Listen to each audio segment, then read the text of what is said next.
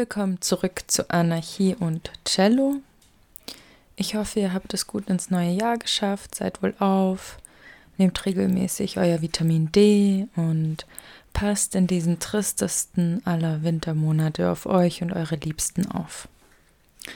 Hier geht es fleißig weiter mit der Schließung anarchistischer Gebiete, die euch hoffentlich zur Schöpfung elaborierter Karten anarchistischen Denkens führt, sodass auch euch immer klarer wird, ähm, wenn es das denn nicht schon ist, warum ein libertärer Sozialismus das ist, was wir brauchen, sobald die bürgerliche Gesellschaft in Trümmern liegt. Trümmer, die wir übrigens sogleich ganz nach japanischer künstlerischer Tradition des Kintsungi wieder zu Schönem und Neuem zusammenfügen. Wir haben bisher schon einiges gemeinsam gelesen und bisher waren das alles westliche Anarchistinnen. Und natürlich gibt es noch einige weitere, die da noch ausstehen und in die wir auf jeden Fall noch gemeinsam hineinlesen werden. Einige der bekanntesten Anarchistinnen haben wir ja noch gar nicht angesprochen, aber alles zu seiner Zeit und auch ganz nach den eigenen Möglichkeiten und Ressourcen. Die werden bei mir nämlich im nächsten halben Jahr etwas knapp.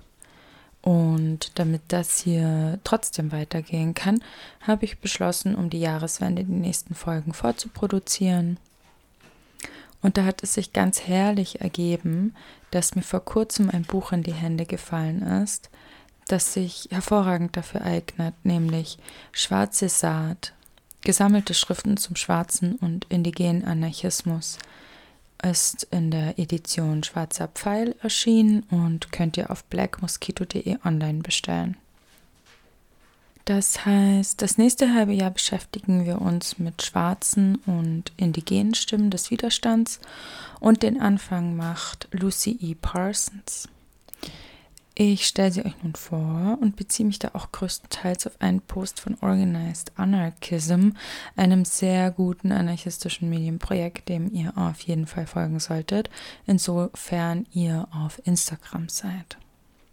Lucy Eldine Gonzalez Parsons wurde 1891 geboren und war eine US-amerikanische Gewerkschafterin und Anarchokommunistin. Man weiß gar nicht so viel über ihre frühen Lebensjahre, aber sie wurde wohl in Virginia, den USA, geboren und ihre Mutter Charlotte war Sklavin. 1863 wurden beide während des amerikanischen Bürgerkriegs gewaltsam nach Texas umgesiedelt. 1869 machte sie Bekanntschaft mit Albert Parsons, den sie drei Jahre später heiratete und mit dem sie gemeinsam kurz danach in den Norden der USA floh, um den rassistischen Ehegesetzen zu entkommen. Sie ging nach Chicago und dort der militanten Gewerkschaftsarbeit nach.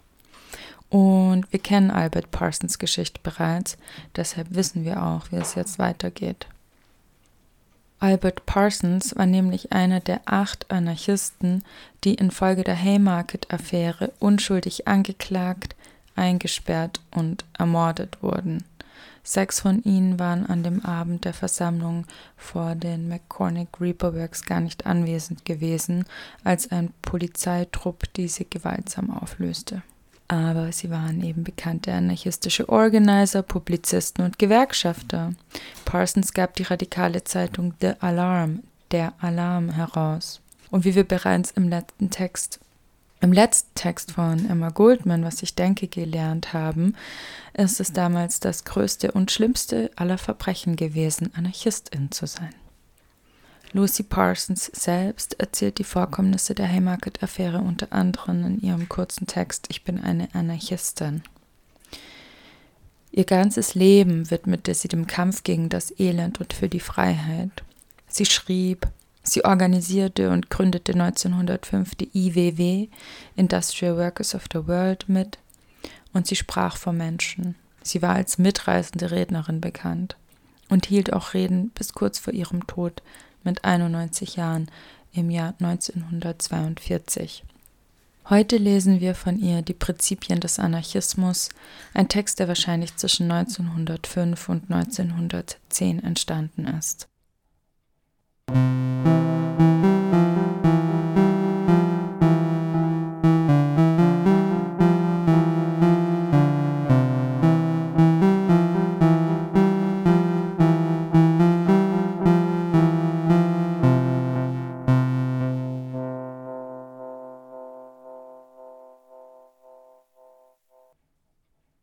Die Prinzipien des Anarchismus von Lucy E. Parsons Gefährtinnen und Freundinnen. Ich denke, ich kann meine Ansprache nicht passender eröffnen als mit der Schilderung meiner Erfahrung in meiner langen Verbindung mit der Reformbewegung. Es war während des großen Eisenbahnstreiks von 1877, als ich mich zum ersten Mal für das interessierte, was als Arbeitskraftfrage bekannt ist. Damals dachte ich, wie viele Tausende von ernsthaften, aufrichtigen Menschen, dass die Gesamtmacht, die in der menschlichen Gesellschaft wirkt, bekannt als Regierung, zu einem Instrument in den Händen der Unterdrückten gemacht werden könnte, um ihre Leiden zu lindern. Aber ein genaueres Studium des Ursprungs der Geschichte und der Tendenz von Regierungen überzeugte mich, dass dies ein Irrtum war. Ich verstand, wie organisiert Regierungen ihre geballte Macht einsetzten, um den Fortschritt zu verzögern, indem sie immer bereit waren, die Stimme der Unzufriedenheit zum Schweigen zu bringen, wenn sie in energischem Protest gegen die Machenschaften der intriganten wenigen erhoben wurde, die immer in den Räten der Nation herrschten, immer herrschen werden und immer herrschen müssen, wo die Mehrheitsregel als einziges Mittel zur Regelung der Angelegenheiten des Volkes anerkannt ist. Ich kam zu der Erkenntnis, dass solch konzentrierte Macht immer im Interesse der wenigen und auf Kosten der vielen ausgeübt werden kann. Die Regierung in ihrer letzten Analyse ist diese Macht reduziert auf eine Wissenschaft. Regierungen führen niemals, sie folgen dem Fortschritt. Wenn das Gefängnis, der Scheiterhaufen oder das Schafott die Stimme der protestierenden Minderheit nicht mehr zum Schweigen bringen können, geht der Fortschritt einen Schritt weiter, aber nicht bis dahin. Ich werde diese Behauptung auf eine andere Weise darlegen. Ich lernte durch genaues Studium, dass es keinen Unterschied macht, was für schöne Versprechungen eine politische Partei, die nicht an der Macht ist, den Menschen macht, um sich ihr Vertrauen zu sichern, wenn sie einmal sicher die Kontrolle über die Angelegenheiten der Gesellschaft übernommen hat. Dass sie doch nur menschlich mit allen menschlichen Eigenschaften eines Politikers ist. Zu diesen gehören erstens um unter allen Umständen an der Macht zu bleiben, wenn nicht individuell, dann müssen diejenigen an der Macht gehalten werden, die im Wesentlichen die gleichen Ansichten vertreten wie die Regierung.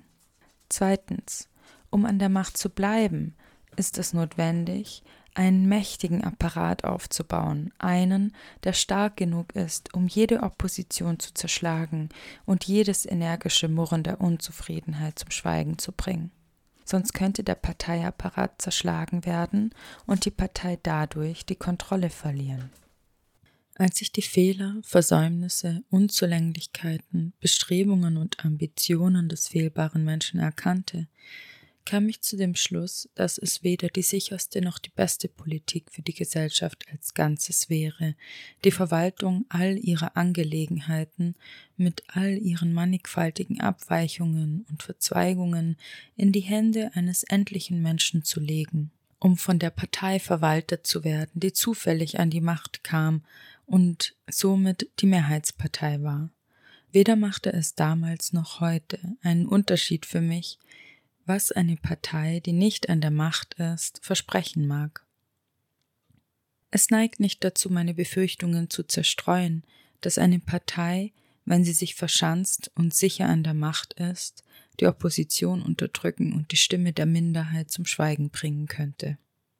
Mein Verstand ist entsetzt bei dem Gedanken, dass eine politische Partei die Kontrolle über all die Details hat, die die Summe unseres Lebens ausmachen. Stell dir vor, dass die Partei, die an der Macht ist, die Autorität hat, die Art von Büchern zu diktieren, die in unseren Schulen und Universitäten verwendet werden sollen, dass Regierungsbeamtinnen unsere Literatur, Geschichten, Zeitschriften und die Presse redigieren, drucken oder in Umlauf bringen, ganz zu schweigen von den tausend und einer Aktivitäten des Lebens, die ein Volk in einer Gesellschaft ausübt.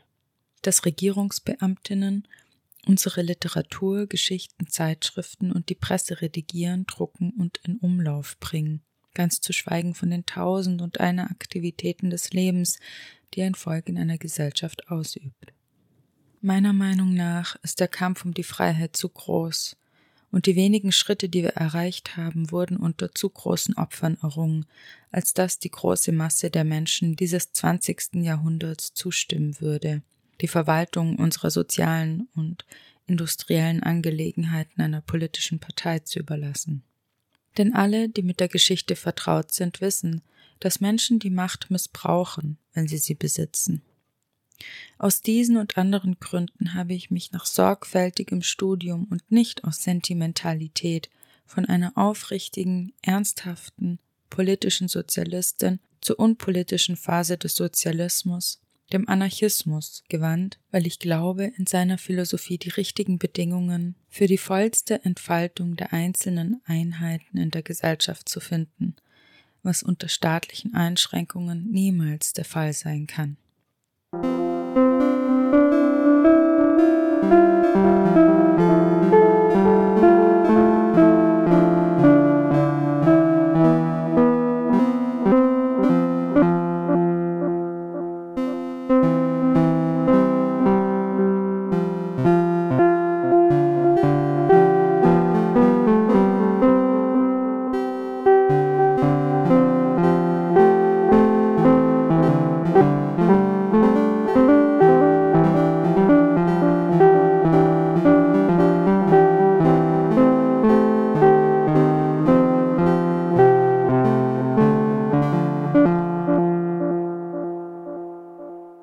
Philosophie des Anarchismus ist in dem Wort Freiheit enthalten.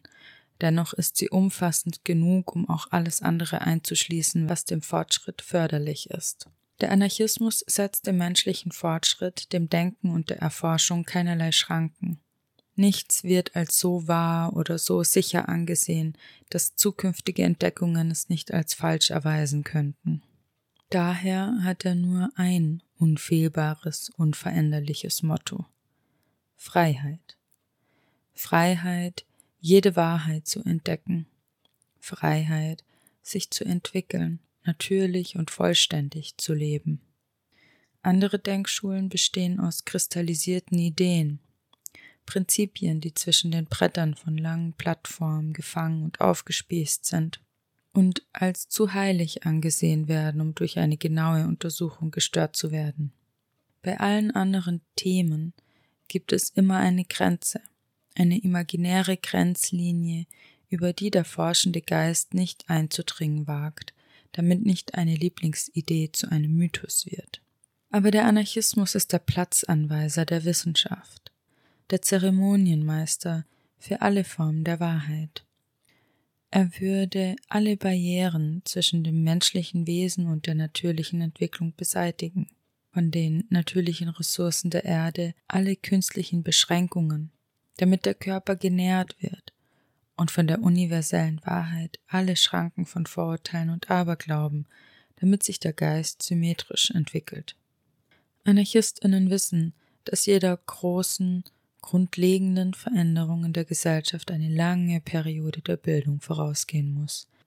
Daher glauben sie nicht an Wahlbetteln oder politische Kampagnen, sondern an die Entwicklung selbstdenkender Individuen. Wir wenden uns von der Regierung ab, weil wir wissen, dass legalisierte Gewalt in die persönliche Freiheit des Menschen eindringt, sich der natürlichen Elemente bemächtigt und zwischen den Menschen und den natürlichen Gesetzen eingreift. Aus dieser Ausübung von Gewalt durch die Regierungen fließt fast all das Elend, die Armut, das Verbrechen und die Verwirrung, die in der Gesellschaft existieren. Wir sehen also, dass es tatsächliche materielle Barrieren gibt, die den Weg blockieren. Diese müssen beseitigt werden. Wenn wir hoffen könnten, dass sie wegschmelzen, weggewählt oder ins Nichts gebetet werden, würden wir uns damit begnügen zu warten, zu wählen und zu beten. Aber sie sind wie große Felsen, die sich zwischen uns und einem Land der Freiheit auftürmen, während hinter uns die dunklen Abgründe einer hart erkämpften Vergangenheit gähnen. Sie mögen durch ihr eigenes Gewicht und den Verfall der Zeit zerbröckeln, aber still darunter zu stehen, bis sie fallen, bedeutet, im Absturz begraben zu werden. In einem Fall wie diesen muss etwas getan werden. Die Felsen müssen entfernt werden. Passivität, während sich die Sklaverei über uns stiehlt, ist ein Verbrechen. Für den Moment müssen wir vergessen, dass wir Anarchistinnen sind. Wenn die Arbeit vollbracht ist, können wir vergessen, dass wir Revolutionärinnen waren. Daher glauben die meisten Anarchistinnen, dass die kommende Veränderung nur durch eine Revolution erfolgen kann, weil die besitzende Klasse eine friedliche Veränderung nicht zulassen wird. Dennoch sind wir bereit, für den Frieden um jeden Preis zu arbeiten, außer um den Preis der Freiheit. Und was ist mit dem leuchtenden Jenseits, das so hell ist, dass diejenigen, die die Gesichter der Armen schleifen, sagen, es sei ein Traum. Es ist kein Traum, es ist das Reale, entkleidet von den Verzerrungen des Gehirns, materialisiert in Thronen und Gerüsten, Mitren und Kanonen. Es ist die Natur, die nach ihren eigenen inneren Gesetzen handelt, wie in all ihren eigenen Vereinigungen. Es ist eine Rückkehr zu den ersten Prinzipien. Denn waren nicht das Land, das Wasser und das Licht frei, bevor Regierungen Gestalt und Form annahmen? In diesem freien Zustand werden wir wieder vergessen, diese Dinge als Eigentum zu betrachten. Es ist real, denn wir als Spezies wachsen dazu heran. Die Idee von weniger Einschränkung und mehr Freiheit und ein Vertrauen, dass die Natur ihrer Arbeit gewachsen ist, durchdringt das gesamte moderne Denken. Von den dunklen Jahren, die noch gar nicht so lange zurückliegen, als man allgemein glaubte, dass die Seele des Menschen völlig verdorben und jeder menschliche Impuls schlecht sei, als jede Handlung, jeder Gedanke und jedes Gefühl kontrolliert und eingeschränkt wurde, als der kranke menschliche Körper ausgeblutet, dosiert, erstickt und so weit wie möglich von den Heilmitteln der Natur festgehalten wurde, als der Verstand ergriffen und erstellt wurde, bevor er Zeit hatte, einen natürlichen Gedanken zu entwickeln, von diesen Tagen bis zu diesen Jahren ist der Fortschritt dieser Idee schnell und stetig gewesen. Es wird immer deutlicher, dass wir in jeder Hinsicht am besten regiert werden, wo wir am wenigsten regiert werden. Vielleicht immer noch unzufrieden suchen die Fragenstellenden nach Details, nach Mitteln und Wegen, nach dem Warum und Wozu. Wie werden wir als menschliche Wesen weiterleben, essen und schlafen, arbeiten und lieben, tauschen und handeln, ohne Regierung?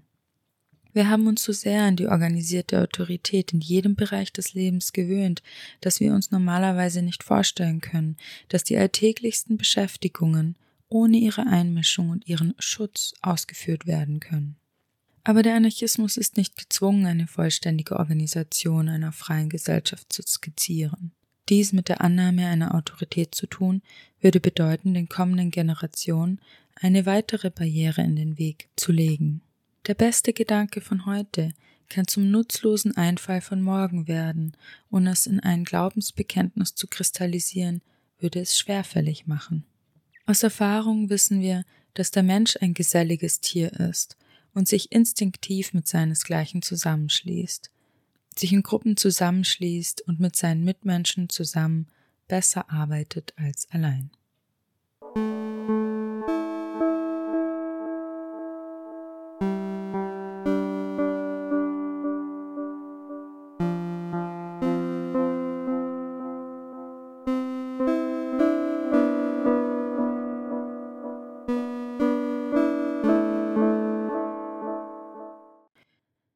Dies würde auf die Bildung von kooperativen Gemeinschaften hinweisen, von denen unsere gegenwärtigen Gewerkschaften die Vorläufer sind.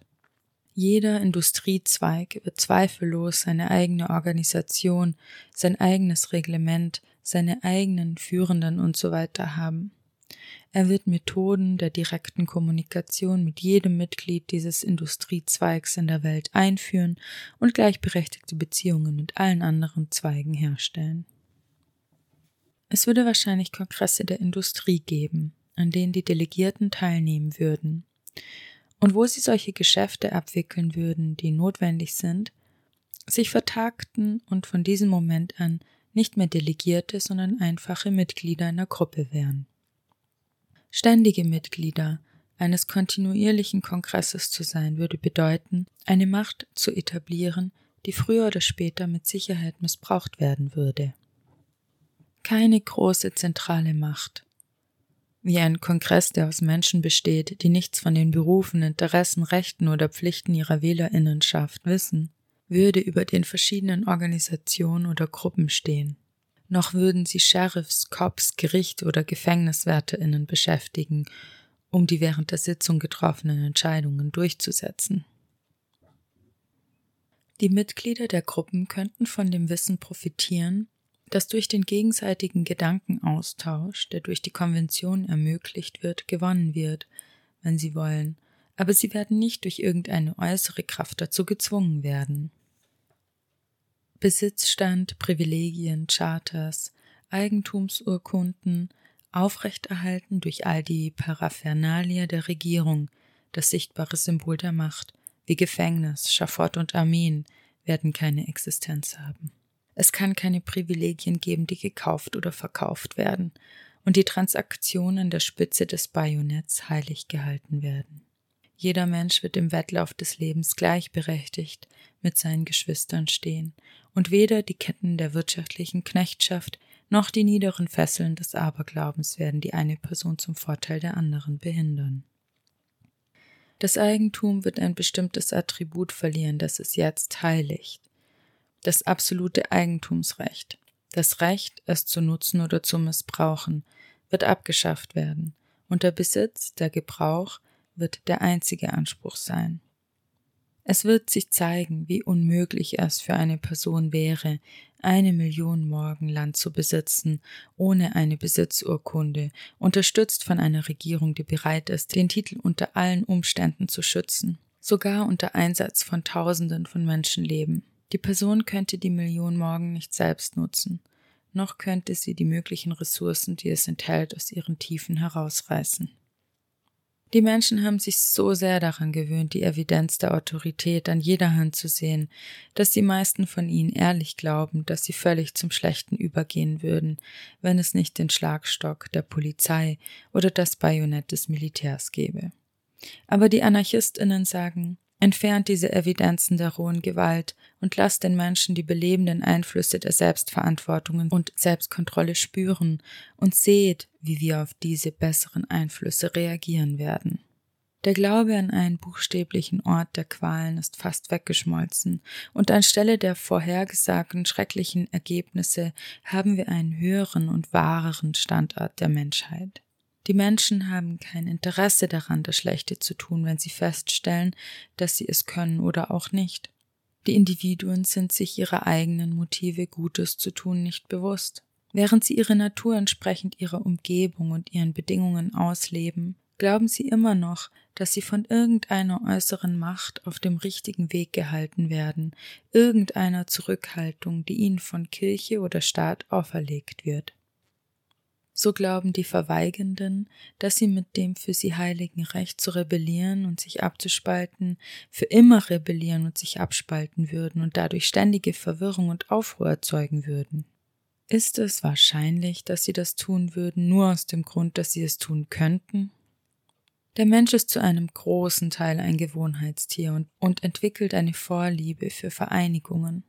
Unter einigermaßen guten Bedingungen würde der Mensch dort bleiben, wo er anfängt, wenn er es wollte, und wenn er es nicht wollte, wer hat irgendein natürliches Recht, ihn in Bezie Beziehungen zu zwingen, die ihm zuwider sind? Unter der gegenwärtigen Ordnung der Dinge schließen sich Menschen mit Gesellschaften zusammen und bleiben gute, uneigennützige Mitglieder auf Lebenszeit, denen das Recht auf Austritt immer zugestanden wird. Wofür Anarchistinnen kämpfen, ist eine größere Möglichkeit, die Einheiten in der Gesellschaft zu entwickeln, dass die Menschheit das Recht hat, als gesundes Wesen das zu entwickeln, was am weitesten, edelsten, höchsten und besten ist, unbehindert durch irgendeine zentralisierte Autorität, wo sie darauf warten müssen, dass ihre Genehmigungen unterschrieben, besiegelt, genehmigt und ihnen ausgehändigt werden bevor sie sich mit ihren Mitmenschen auf die aktive Ausübung des Lebens einlassen können. Wir wissen, dass wir uns, je mehr wir unter dieser größeren Freiheit aufgeklärt werden, immer weniger um die exakte Verteilung des materiellen Reichtums kümmern werden, die in unseren von Gier geprägten Sinnen jetzt so unmöglich erscheint, dass wir daran achtlos denken. Der Mann und die Frau mit erhabenem Intellekt denken in der Gegenwart nicht so sehr an den Reichtum, den sie durch ihre Bemühungen erlangen, sondern an das Gute, das sie für ihre Mitgeschöpfe tun können. In jedem Menschen, der nicht schon vor seiner Geburt von Armut und Schufterei erdrückt und eingeengt wurde, gibt es eine angeborene Quelle gesunden Handelns, die ihn vorwärts und aufwärts treibt. Er kann nicht untätig sein, wenn er will. Es ist so natürlich für ihn, die Kräfte in sich zu entwickeln, zu erweitern und zu nutzen, wenn sie nicht unterdrückt werden, wie es für die Rose ist, im Sonnenlicht zu blühen und ihren Duft in die vorbeiziehende Brise zu werfen.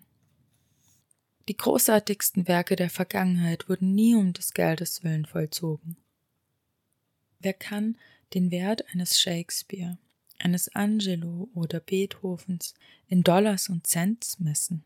Agassiz sagte, er hatte keine Zeit, Geld zu verdienen. Es gab höhere und bessere Objekte im Leben als das.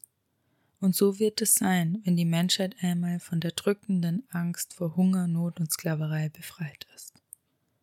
Sie wird sich immer weniger um den Besitz von riesigen Anhäufungen von Reichtum kümmern, solche Besitztümer wären nur noch ein Ärgernis und eine Plage.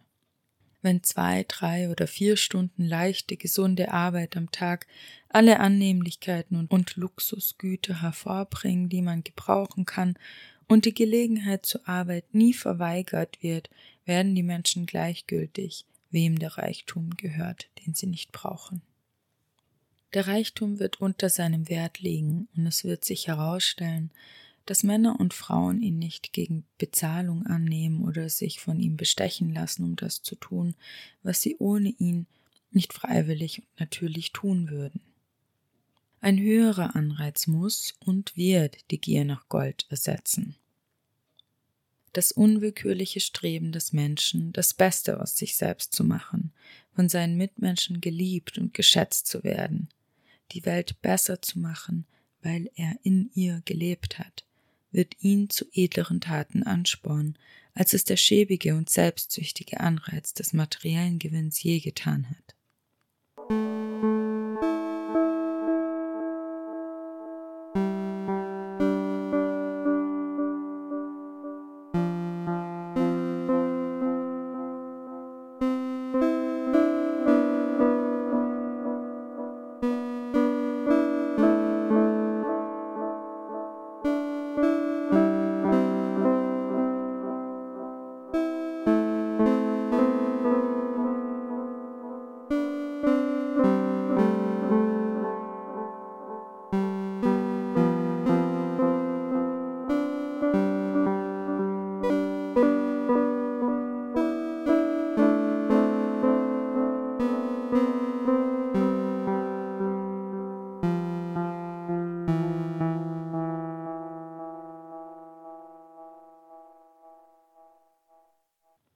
Wenn in dem gegenwärtigen chaotischen und beschämenden Kampf ums Dasein, in dem die organisierte Gesellschaft eine Prämie für Gier, Grausamkeit und Betrug bietet, Menschen gefunden werden können, die abseits und fast allein in ihrer Entschlossenheit stehen, eher für das Gute als für das Gold zu arbeiten, die eher Not und Verfolgung erleiden, als dem Prinzip untreu zu werden, die tapfer zum Schafott gehen können für das Gute, das sie der Menschheit tun können, was können wir dann von den Menschen erwarten, wenn sie von der drückenden Notwendigkeit befreit sind, den besseren Teil ihrer selbst für Brot zu verkaufen? Die schrecklichen Bedingungen, unter denen die Arbeit verrichtet wird, die schreckliche Alternative, wenn man Talent und Moral nicht im Dienste des Mammons prostituiert, und die Macht, die mit dem durch immer ungerechte Mittel erlangten Reichtum erworben wird, machen die Vorstellung von freier und freiwilliger Arbeit fast unmöglich. Und doch gibt es auch heute noch Beispiele für dieses Prinzip. In einer gut erzogenen Familie hat jede Person bestimmte Pflichten, die freudig erfüllt werden und nicht nach irgendeinem vorher festgelegten Standard abgemessen und bezahlt werden. Wenn die vereinten Mitglieder sich an den gut gefüllten Tisch setzen, drängeln sich die Stärkeren nicht, um das meiste zu bekommen, während die Schwächsten verzichten oder gierig mehr Essen um sich herum sammeln, als sie überhaupt verzehren können. Jede Person wartet geduldig und höflich, bis sie an der Reihe ist, bedient zu werden, und lässt zurück, was sie nicht will. Sie ist sicher, dass, wenn sie wieder hungrig ist, reichlich gutes Essen bereitgestellt wird. Dieses Prinzip kann auf die gesamte Gesellschaft ausgedehnt werden, wenn die Menschen anständig genug sind, dies zu wünschen. Wiederum wird die völlige Unmöglichkeit, jeder Person eine exakte Gegenleistung für die geleistete Arbeit zukommen zu lassen, den absoluten Kommunismus früher oder später zu einer Notwendigkeit machen. Das Land und alles, was es enthält, ohne dass die Arbeit nicht ausgeübt werden kann, gehört keinem einzelnen Menschen, sondern allen gleichermaßen. Die Erfindungen und Entdeckungen der Vergangenheit sind das gemeinsame Erbe der kommenden Generation, und wenn ein Mensch den Baum nimmt, den die Natur frei zur Verfügung gestellt hat, und ihn in einen nützlichen Gegenstand oder eine Maschine verwandelt, die von vielen vergangenen Generationen vervollkommnet und ihm vermacht wurde, wer soll dann bestimmen, welcher Anteil ihm und nur ihm gehört? Die urtümlichen Menschen hätten eine Woche gebraucht, um mit ihren unbeholfenen Werkzeugen eine grobe Ähnlichkeit zu dem Gegenstand herzustellen, für den die modernen ArbeiterInnen eine Stunde gebraucht haben. Der fertige Artikel ist von weitaus höherem Wert als der vor langer Zeit hergestellte. Und doch hat der urtümliche Mensch am längsten und am härtesten geschuftet. Wer kann mit genauer Gerechtigkeit bestimmen, was einer jeden Person zusteht? Es muss eine Zeit kommen, in der wir aufhören werden, es zu versuchen. Die Erde ist zu reichhaltig, so großzügig. Das Gehirn des Menschen ist so aktiv, seine Hände so rastlos, dass der Reichtum wie von Zauberhand entstehen wird, bereit für den Gebrauch der Bewohnenden der Welt. Wir werden uns genauso schämen, über ihren Besitz zu streiten, wie wir uns jetzt schämen, über das Essen zu streiten, das vor uns auf einem beladenen Tisch ausgebreitet ist. Aber all das, drängen die Opponentinnen, ist sehr schön in der fernen Zukunft, wenn wir zu Engeln werden. Es würde jetzt nicht reichen, Regierungen und gesetzliche Einschränkungen abzuschaffen. Die Menschen sind nicht darauf vorbereitet. Das ist eine Frage, wir haben bei der Lektüre der Geschichte gesehen, dass überall dort, wo eine Beschränkung aus alter Zeit aufgehoben wurde, das Volk seine neuere Freiheit nicht missbraucht hat. Einst hielt man es für notwendig, die Menschen zu zwingen, ihre Seelen zu retten, mit Hilfe von staatlichen Schafotten, Kirchengestellen und Pfählen. Bis zur Gründung der amerikanischen Republik wurde es als absolut notwendig erachtet, dass die Regierungen die Bemühungen der Kirche unterstützen, indem sie die Menschen dazu zwingen, die Mittel der Gnade zu besuchen. Und doch stellt man fest, dass der Standard der Moral unter den Massen angehoben wird, seit sie frei sind, zu beten, wie sie es für richtig halten, oder gar nicht, wenn sie es vorziehen. Man glaubte, dass die Sklavinnen nicht mehr arbeiten würden, wenn der Aufseher und die Peitsche wegfielen. Sie sind jetzt eine so viel größere Profitquelle, dass die ehemaligen Sklavinnenbesitzenden nicht zum alten System zurückkehren würden, wenn sie könnten. So viele fähige AutorInnen haben gezeigt, dass die ungerechten Institutionen, die so viel Elend und Leid über die Massen bringen, ihre Wurzeln in den Regierungen haben und ihre ganze Existenz der von der Regierung abgeleiteten Macht verdanken, dass wir nicht anders können, als zu glauben, dass, wenn jedes Gesetz, jede Eigentumsurkunde, jedes Gericht und jeder Polizistin oder Soldatin morgen mit einem Schlag abgeschafft würde, wir besser dran wären als jetzt.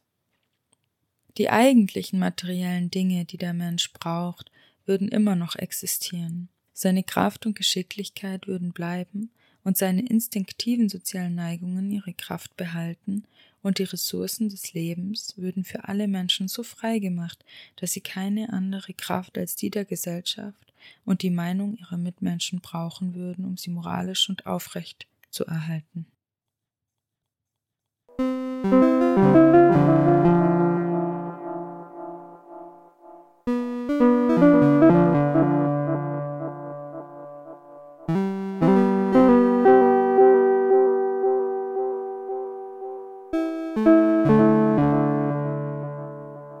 Befreit von den Systemen, die sie vorher unglücklich gemacht haben, werden die Menschen sich aus Mangel an ihnen nicht noch unglücklicher machen.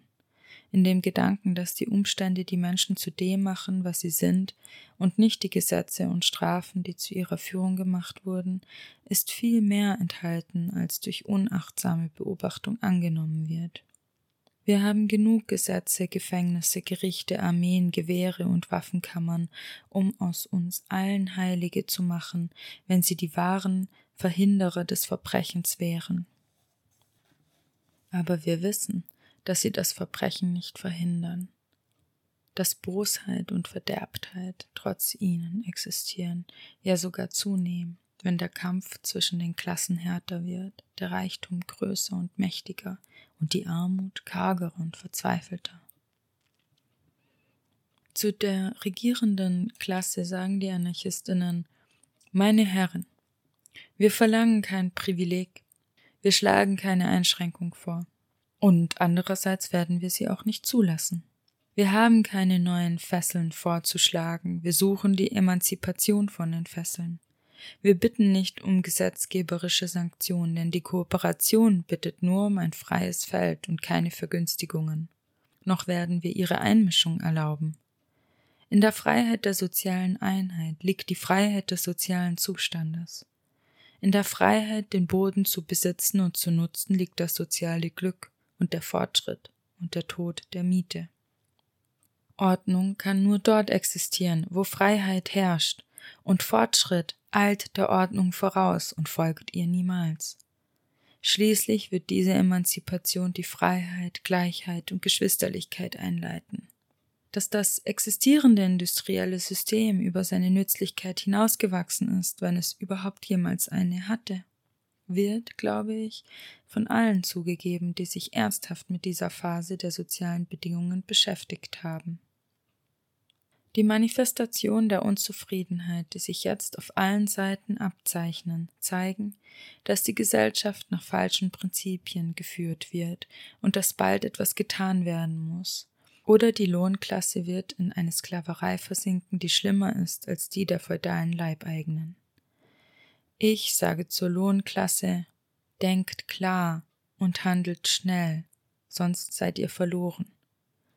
Streike nicht für ein paar Cents mehr pro Stunde, denn die Lebenserhaltungskosten werden noch schneller steigen, sondern streike für alles, was du verdienst, sei mit nichts weniger zufrieden.